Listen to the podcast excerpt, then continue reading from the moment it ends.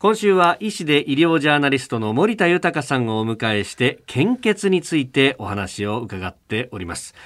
まあ、血液は人工的には作れない。だから献血に頼るほかないということ。それから輸血を必要な方というのは常にいちにち、まあ、およそさんぜんにん、えー、いらっしゃるということで、まあ、日々血液が必要とされ使われていること。で、えー、コロナ禍で献血する人が減っているということなどをお話しいただきましたが、どうですか？他にもまだ問題はあるんですかね？あの実は新型コロナウイルスに対する緊急事態宣言が出る前から血液不足というのは問題だったんですね。あ特にですね、若い方々の献血者数というのが減少していたんです。はい、じゅうからさんじゅうだいの若者たちの中で、はいえー、過去じゅうねんかんの統計ですけど、献血者数が さんじゅうななパーセント も減少していたといった統計があるんですね。はい、でこのままあの少子高齢化社会が進んでいくと、えー、にせんにじゅうななねんにははちじゅうごまんにんぶんの血液が足らなくなるんではないかというふうに報告されているんですね。ほう、あ、もうそんな試算が出てるんですね。はい、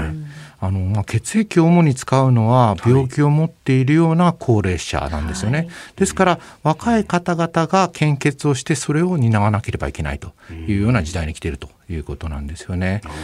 まあ、ただしかしながらその、まあ、若い方々の献血者数というのは さんじゅうななパーセント もこのじゅうねんかんで減少しているんですけれど、はい、ある調査で社会に役立ちたいと希望している若者はこのじゅうねんかんで にじゅっパーセント も増加しているという調査もあるんですね。へー、おそらくこの献血という考えが思いつかないためにあの減少している可能性もあるんではないかと私は思っているんですけれど、そうなってくるとそのより若い世代の人たちがこう献血に行くようなそんな誘導をこう考えなきゃいけないと、うん、いうことなんですかね。いや、その通りだと思いますね。ですから、ね、今献血会場では雑誌などをいっぱい置いてあったり、あるいは ディーブイディー の貸し出し、軽食や飲み物の無料サービス、うん、ハンドマッサージ、ネイルカラー、占いなどの各種イベントもあったりとかですね。占い、はい、占いまで。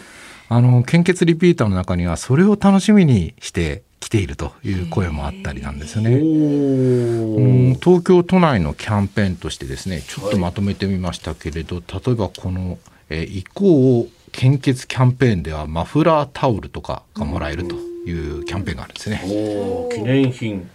うん、オリジナル巾着。今ちょっとその記念品の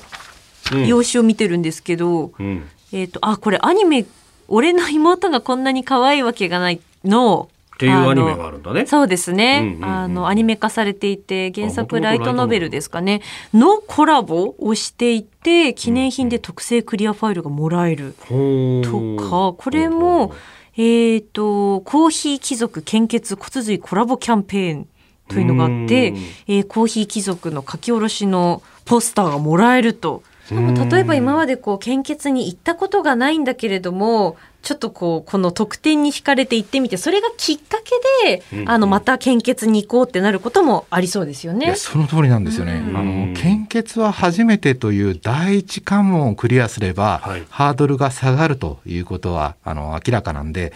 例えばですね、あの献血協力者の回数別の割合を見るとですね、ええ、リピーターが多いという調査結果があるんですよね。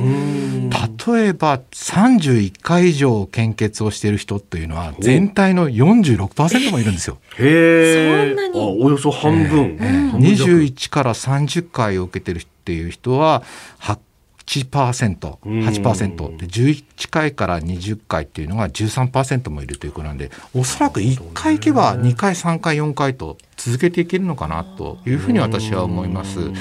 ただその献血はあくまでも自発的な善意で行うものでありまして、あの強要とかしない人を批判するなどのハラスメントはあってはいけないということですよね。あの献血された方はその体験を エスエヌエス などでシェアし、はい、多くの方々により身近なものになっていくということを願っています。うん、えー、今週は献血について医師で医療ジャーナリスト森田豊さんに伺ってまいりました。先生、いっしゅうかんどうもありがとうございました。ありがとうございました。